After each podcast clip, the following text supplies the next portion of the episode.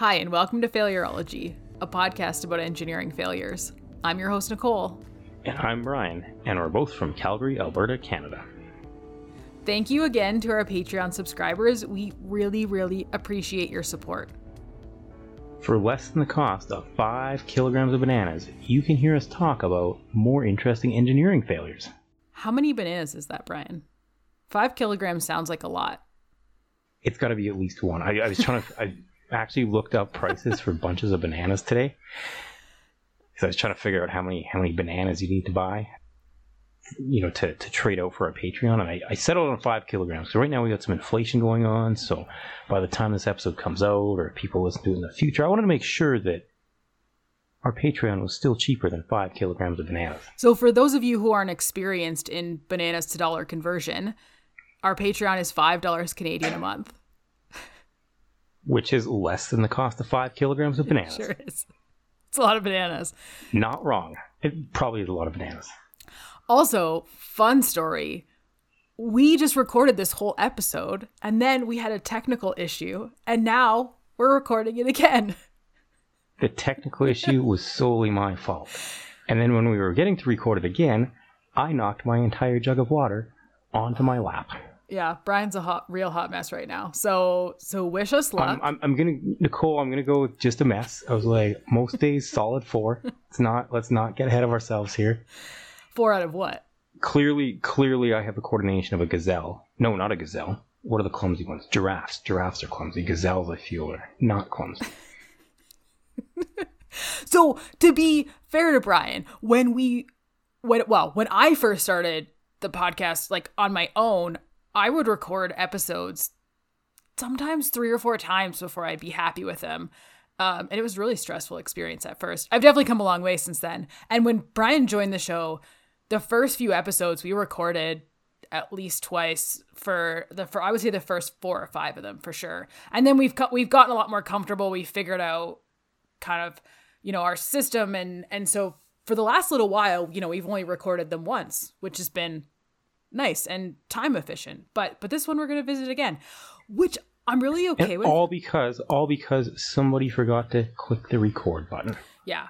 The first the first run through was great, so we're, we're hoping for good things on the second. one. Also, the episode's about Kowloon Walled City, which is a really really cool story. So I I don't hate talking about it a second time.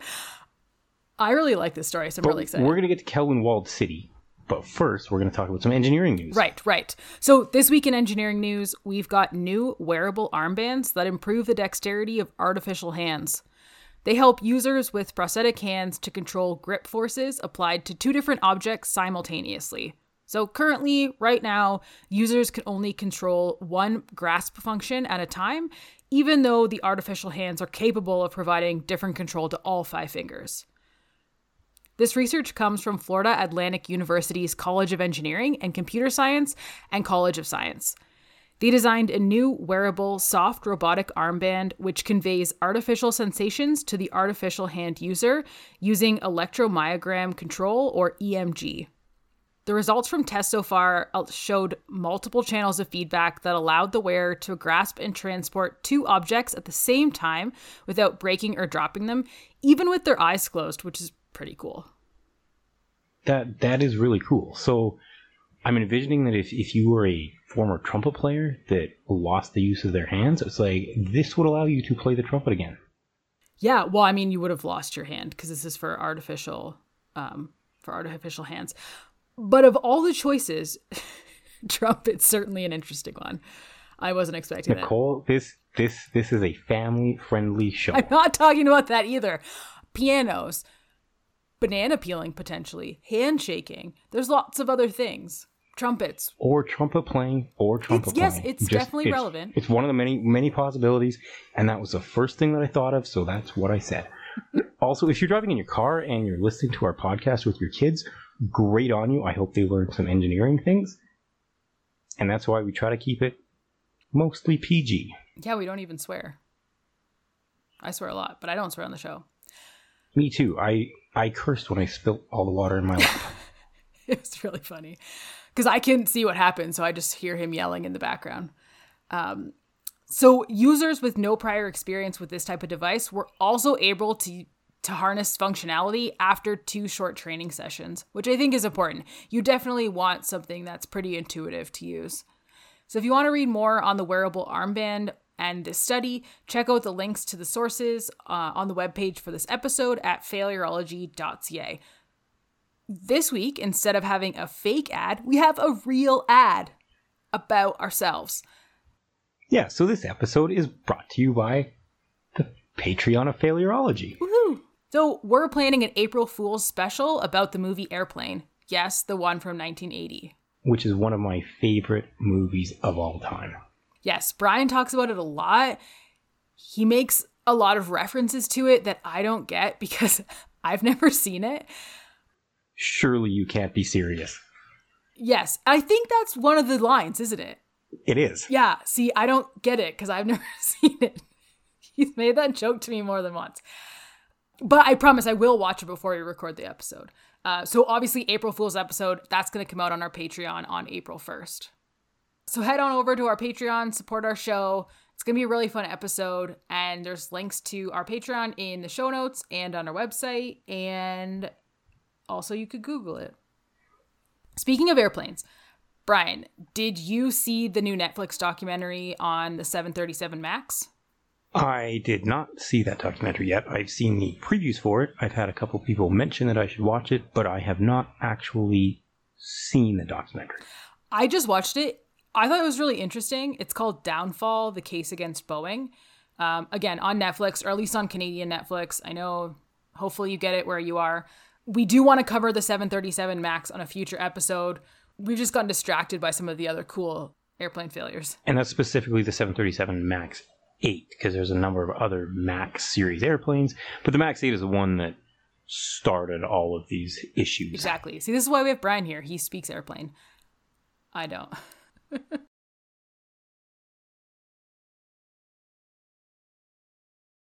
now, on to this week's engineering failure Kowloon Walled City in Hong Kong, China.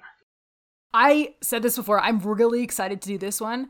Kowloon Walled City is such a cool story there was a huge lack of oversight during construction, to say the least, and they basically cobbled together this whole city physically and you know operationally just over years and years of of development this episode isn't quite an engineering failure as on the nose as our other episodes which is why we're covering it in episode 45 the x5 episodes the ones you know halfway between the marvels so we're trying to have a little more fun with these ones that are a little more obscure. We're we're trying to fit in these spots. Um, so this is this is definitely one that we wanted to talk about.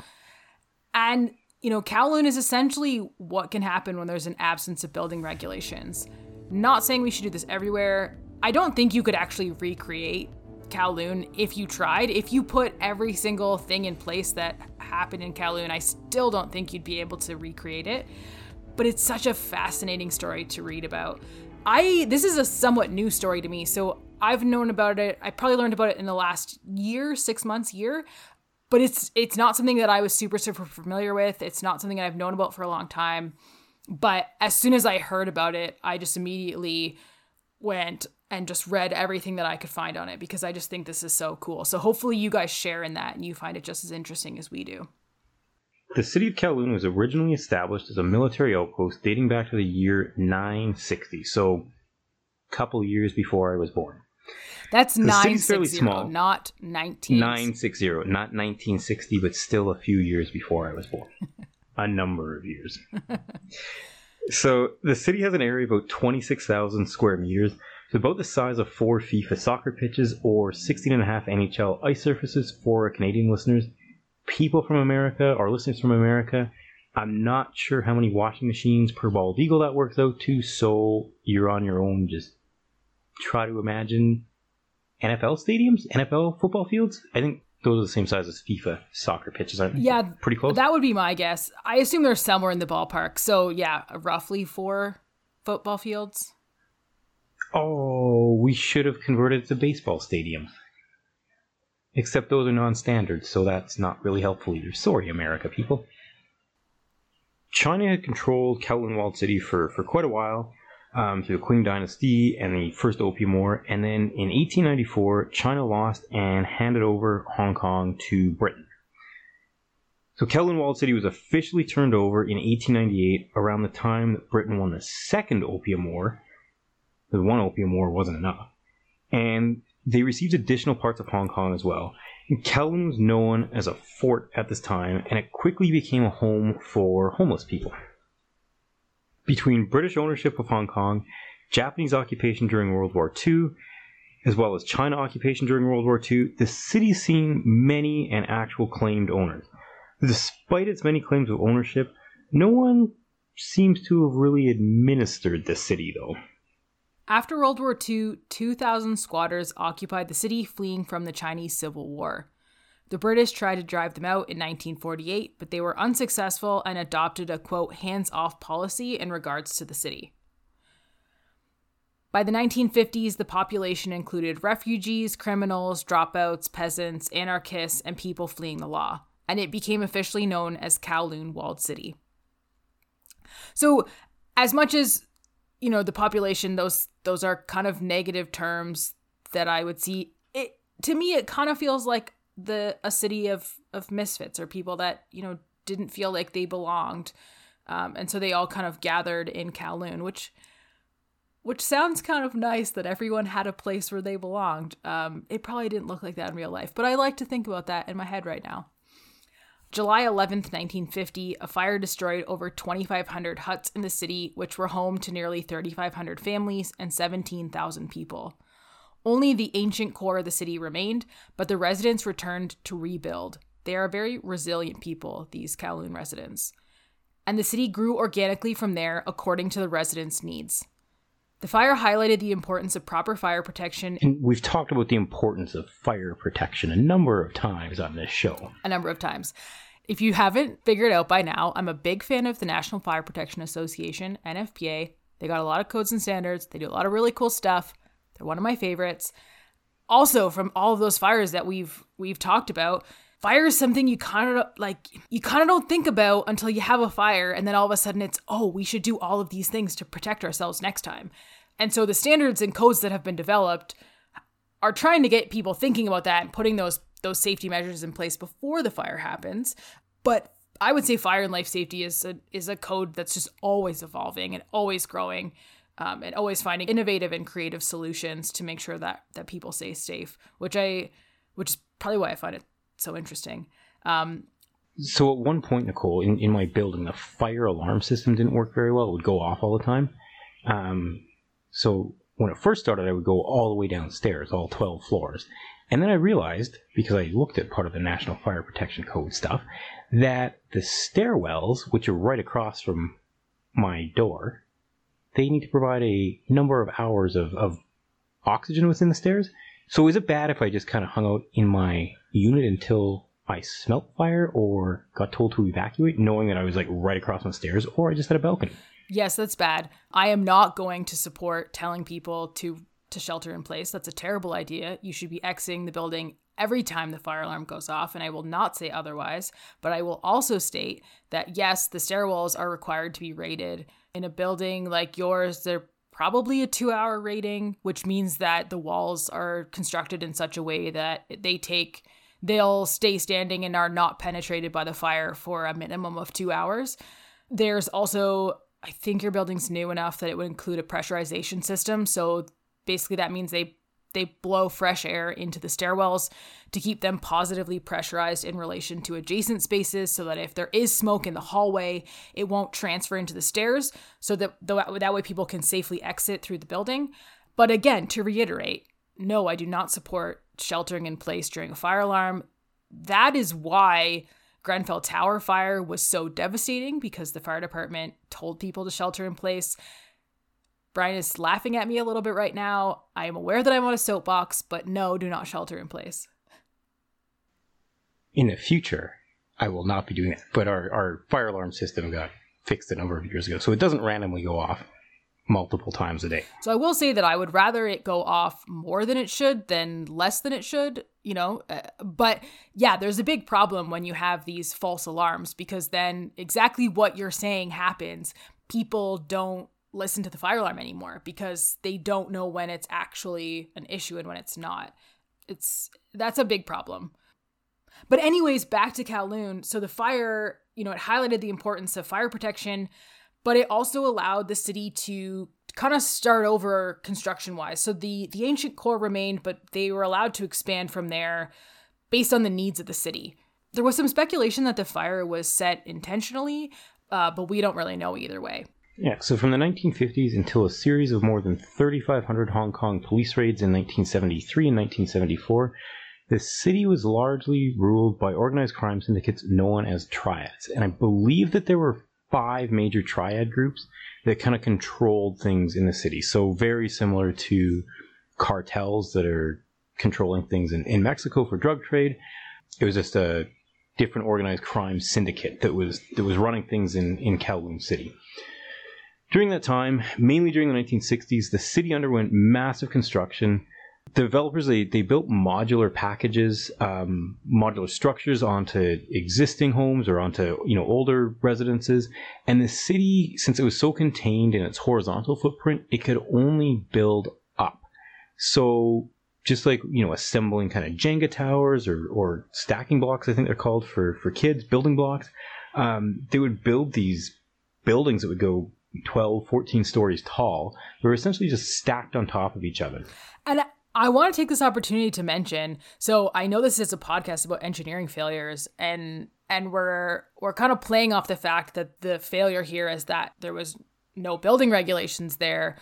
But one thing that I think is interesting about Kowloon for as precarious as the construction sounds, them literally just stacking blocks on top of each other in varying arrays and and and um, orientations. To the best of my knowledge, there was no structural collapse throughout. You know the at least the modern day version of Kowloon. The structure stood, which which in, in itself is is imp- is very impressive. I I was kind of surprised that there was no significant collapse. And you know, maybe maybe there was some partial collapses, but they were dealt with right away because there's so much risk with everyone on top of on top of each other. But from what I could find out on my research, there were no significant collapses of of the structure, which which I think is pretty cool. Yeah, so there were buildings that, that leaned into each other, though. Um, you know, whether it was a structural thing or some other cause um, of the buildings leaning into each other. So they used to be called kissing towers. These buildings that would be leaning into each other would be called. Oh, good point. Good point. I think too that that since these were built up so modular, it's like they probably all the surrounding buildings, since they were so tightly clustered together, and they're the alleyways are a couple feet wide, you know, kind of three, four feet wide. They probably provide a lot of support to each other just by being in close proximity and leaning to each other. And then there were also um, a whole bunch of catwalks that connected buildings on the top, and you know various.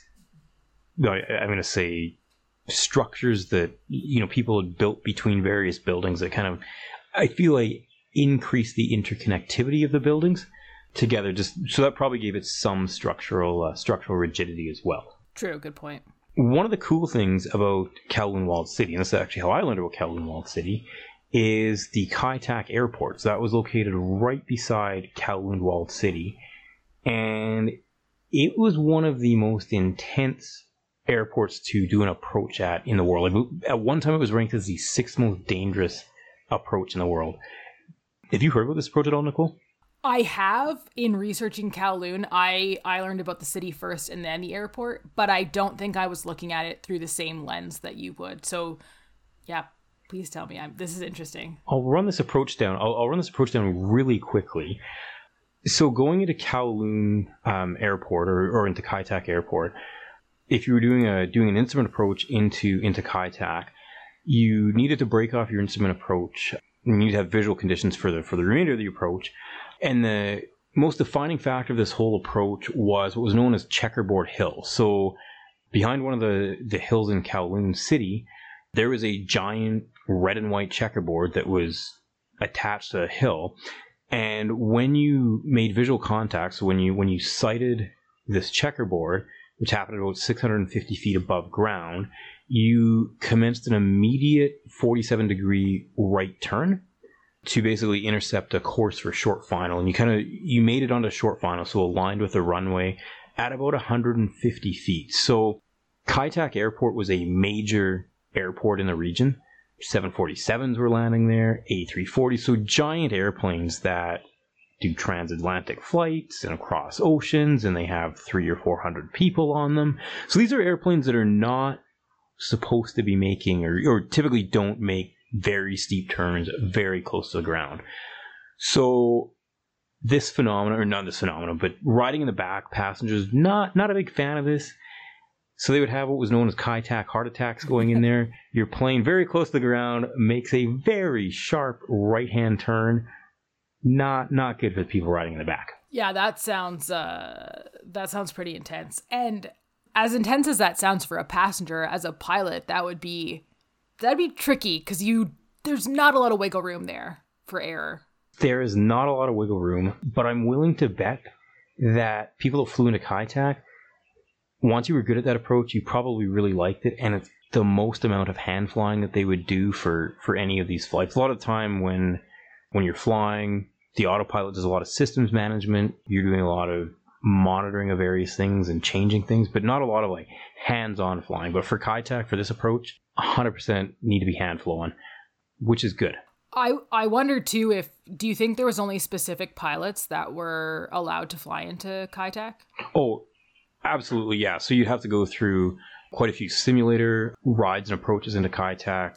You would spend you know flights with a with a training captain or somebody that was you know certified to check you out going into Tak, and really only the most experienced air crews would be flying into Tak. It wouldn't be somebody that you know had recently started working for an airline or somebody that was much lower time. These would be very very experienced pilots that were flying into Tak, and only pilots that had been approved by the company operating in there and they've undergone substantial training to fly into Kai Tak. Yeah, this, I mean, it's a little bit different, but this reminds me of um, harbor pilots, which are are not actually plane pilots, but they board ships and navigate them through different harbors. So Tampa Bay has one, and we talked about that in the Sunshine Skyway Bridge episode because the harbor pilot drove the ship into the bridge during during some pretty bad fog. Um, and then I believe there was also a similar setup uh, through the Panama Canal as well. Yeah, Panama Canal, and, and I feel like all the canals and lock systems and the harbors, like Nicole mentioned, they all have pilots that are very experienced navigating boats of all sizes through lock systems and canals and around harbors. So instead of the, the captain of the ship navigating through there, somebody that does this daily and has had extensive training in that area and has probably worked in that area for a number of years um, hops in and, and drives the boat, pilots the boat, captains the boat through through those areas. So before it closed, was Kai Tak the only airport in and out of Hong Kong?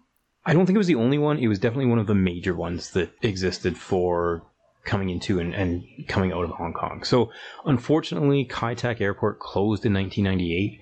It is worth finding a video of the approach in there. It's really, really interesting. Or if you have any sort of flight simulator, um, recreating the, the Kai Tak approach, I believe it's still in there in, in some of them, um, is a really, really neat experience. Yes. And so on our webpage for this episode, we're going to put a picture of Kowloon, Walled City, and Kai Tak just so you can see how close they are. And then we'll also include a link to a, a video to watch the Kai Tak approach because I think that's pretty cool.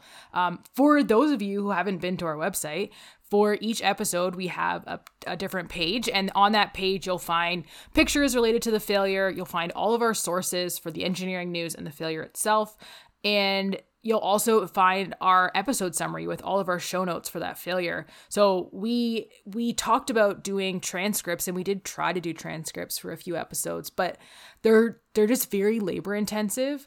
And so we thought a good compromise would be to share our show notes that we're we're developing anyways as we're doing research. If you wanna if you wanna see our notes, go check out our website, failurology.ca. So the show notes have all the, the information about the episode, none of the tangents, because we make most of that up on the fly, as you can tell.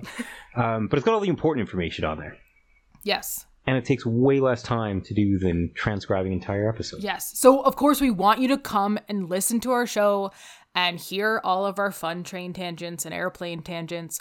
But if you're short for time or you want a keyword search or you're driving, maybe you're driving right now and we said something that was interesting and you don't know where in the episode it is, you can always go to our website and keyword search and find that bit of information. Um, and then also, you know, we try to put as much information in these episodes as we can, but some of these are just there's just way too much information so we focus on the things we think are interesting. But if you go to our sources you can usually find other things that maybe you find interesting that we just didn't have have space to include. So so you can definitely go check out the sources if you want to read more on a specific topic. Speaking of interesting we should get back to talking about kowloon walled yes city. we should. There were eight municipal pipes that provided water to the entire city, although they could get more water from wells. So, eight pipes to me sounds like not very many pipes to provide for the density of the city and for the amount of people that are living in this city. well we don't i'm just gonna say we don't really know because we don't know what size those pipes were or how they were pi- uh, how they were distributed eight doesn't sound too too crazy depending on the level of fire protection so uh usually um high rise tower probably has they usually have dual service but that's for redundancy but you can feed a whole high rise with like a six inch or an eight inch pipe depending on how many units. So eight separate pipes if they were a decent size isn't isn't impossible. But who knows what the distribution looks like especially with them adding on to each other one at a time. It's very possible that the pipes you know at the bottom were too small to really properly feed the pipes at the top I'm guessing, just based off the pictures, the distribution network looked like spaghetti. That's true. Yeah, there's definitely a chaotic network of of pipes and wires throughout Kowloon. and TV antennas and walkways and alleyways and staircases. There's a lot of chaos that's happening in this city.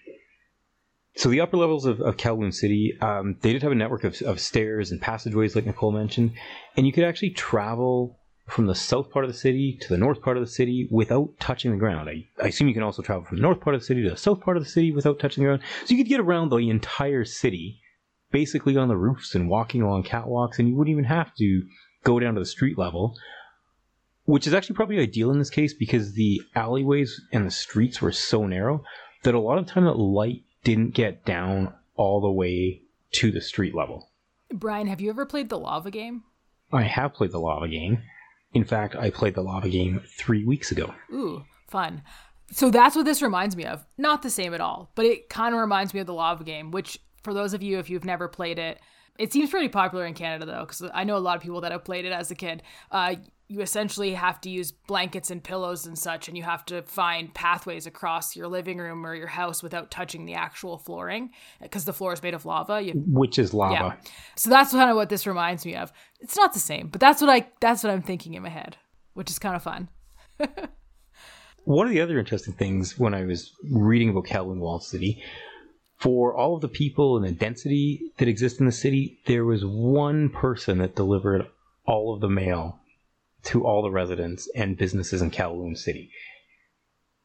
There were only two elevators in the entire city. So this person is walking up and down a lot of stairs because there's 10,700 households, 33,000 residents, 8,500 premises. So that's a lot of walking in a day.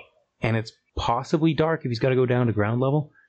I'm assuming not that this is not a challenge, but I'm assuming that this post person, this is their only route. And I'm also assuming that it's the same person every time. So that person probably knows the city really well. But fun thought what if that person takes a vacation and someone has to fill in and they're like, oh my God, how do they do this? That would be a fun experience for them.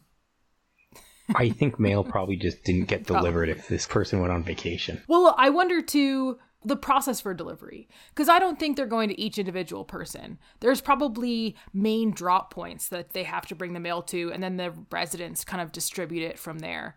Would be my guess. I don't. I don't really know though. Yeah.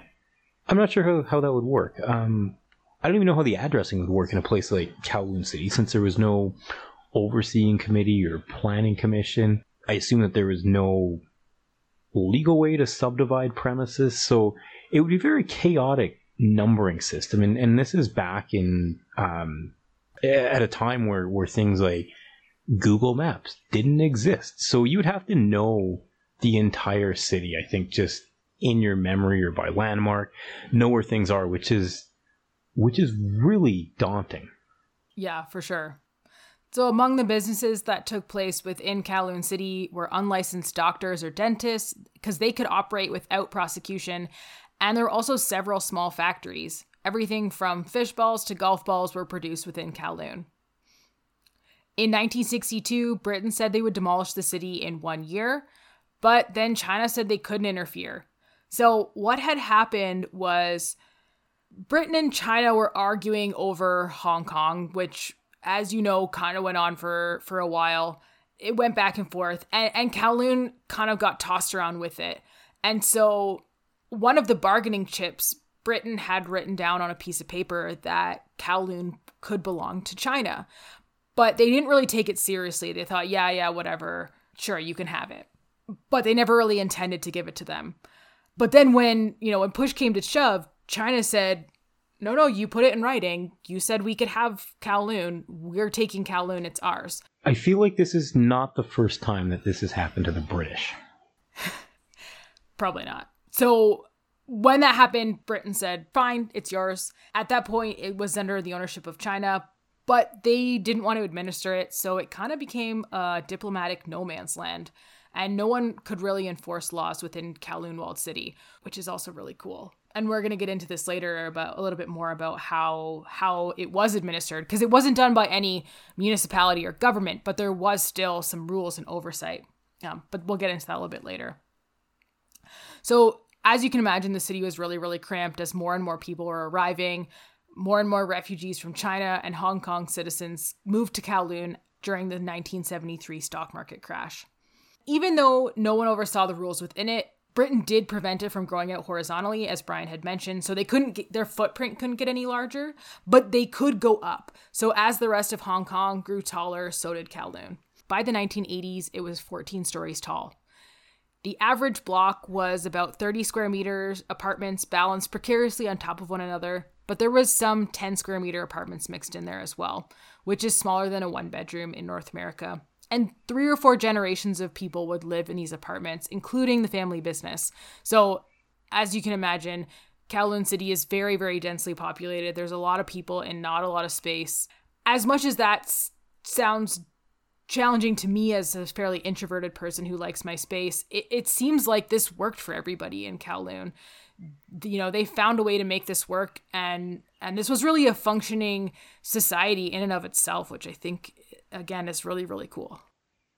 So no labor laws were enforced within Kowloon Walled City, which led it to be a mecca for those that operated, let's say, under the law or without a license. So there were a lot of slaughterhouses, heroin dispensaries, other places of ill repute. And at one time, 80% of all the rice balls consumed in Hong Kong and the surrounding territory, they were prepared in Kowloon Walled City. Kowloon was fairly famous for its snacks. The noodles were said to be so good that Hong Kong residents would often go to Kowloon to, to eat them. That's saying a lot. That's saying a lot about how good the noodles are. Yeah, I mean, I really like noodles, so I kind of get it. I'm kind of jealous that Kowloon doesn't exist anymore because I also really like noodles. Yeah. I don't think it'd be worth an entire trip across the world to go eat noodles in Kowloon. But maybe if you were already in Hong Kong. Oh, if I was in Hong Kong and Kowloon existed, I would be going for noodles. So within Kowloon, there was some enforcement of, of order. Just the enforcement, it wasn't done by police forces or government agencies. It was done by triad groups. And despite being involved in illegal activities, the triad groups, they also did some other fairly positive things. They organized waste collection, they recruited volunteer fire departments, they kept order in cramped alleys, they paid senior resident pensions. So even an old folks home was run by a triad group in one of the blocks. So little bit of good things, little bit of not so great things. So most common illegal activity that happened in Kowloon City was the opium trade.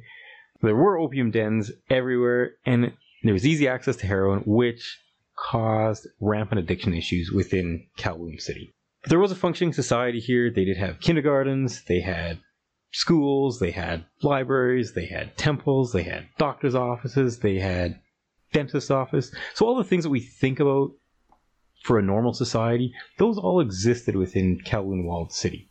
And this all grew without any sort of central planning, which I think is really neat. So yeah, all of this has just developed organically as, as people see fit.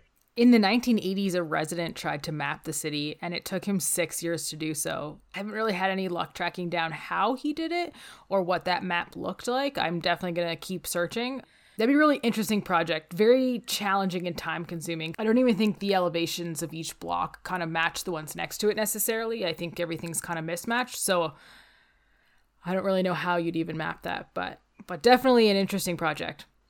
So, speaking of density, so just as a comparison for population density, so New York City has a density of 27,000 people per square kilometer, and Kowloon had the equivalent of 1.2 million people per square kilometer. So, it's multitudes more dense than New York City, and New York City is a pretty densely populated area. So, that's just kind of what what you're looking at here as far as how many people were inside the city.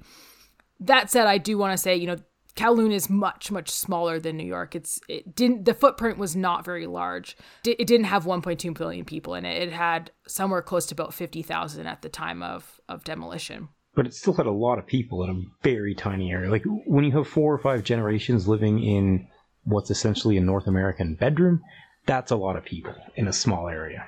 Yes, definitely.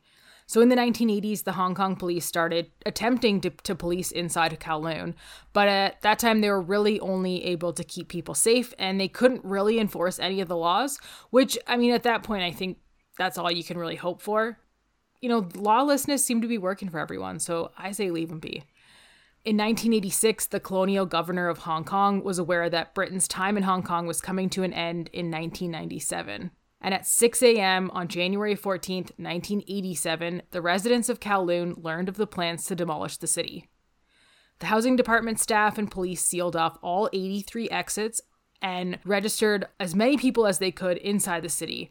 So it was about 20,000 at first, and they later revised it to almost 30,000 people across 8,800 buildings. That said, the actual estimated population was about 50,000 people, so they're still missing quite a few in that registration process. Um, so China, you know, historically would back up the city against Britain, but not this time. They didn't really want to deal with the city themselves. They didn't want to take over and administer the city or be responsible should something happen. And as cool as I think Kowloon is, I kind of don't blame them. It does seem like a bit of a challenge and so I, I mean I can't really blame them for not wanting to take take on that responsibility. In an effort to get residents out, new homes and compensation packages were offered to residents and businesses, and by January 1991, 96% of the residents and 51% of businesses had agreed to leave Kowloon. By June 1992, the British tried to remove the last of the residents, and they were successful on July 1st, 1992, at 4:30 a.m. when the last family agreed to leave Kowloon. Demolition of the city began in March 1993 and lasted until April 1994, so a little bit over a year. I think a lot of that stems from the fact that there's populated areas around Kowloon, so they couldn't just demolish it. I think they had to be fairly systematic in how they they took it apart, which I, I'm guessing is why it took them a little over a year. I'm kind of sad that it's demolished. I would have liked to check it out. It sounds like a really cool place. I'm sure they weren't offering tours, but if they were, I would definitely have signed up.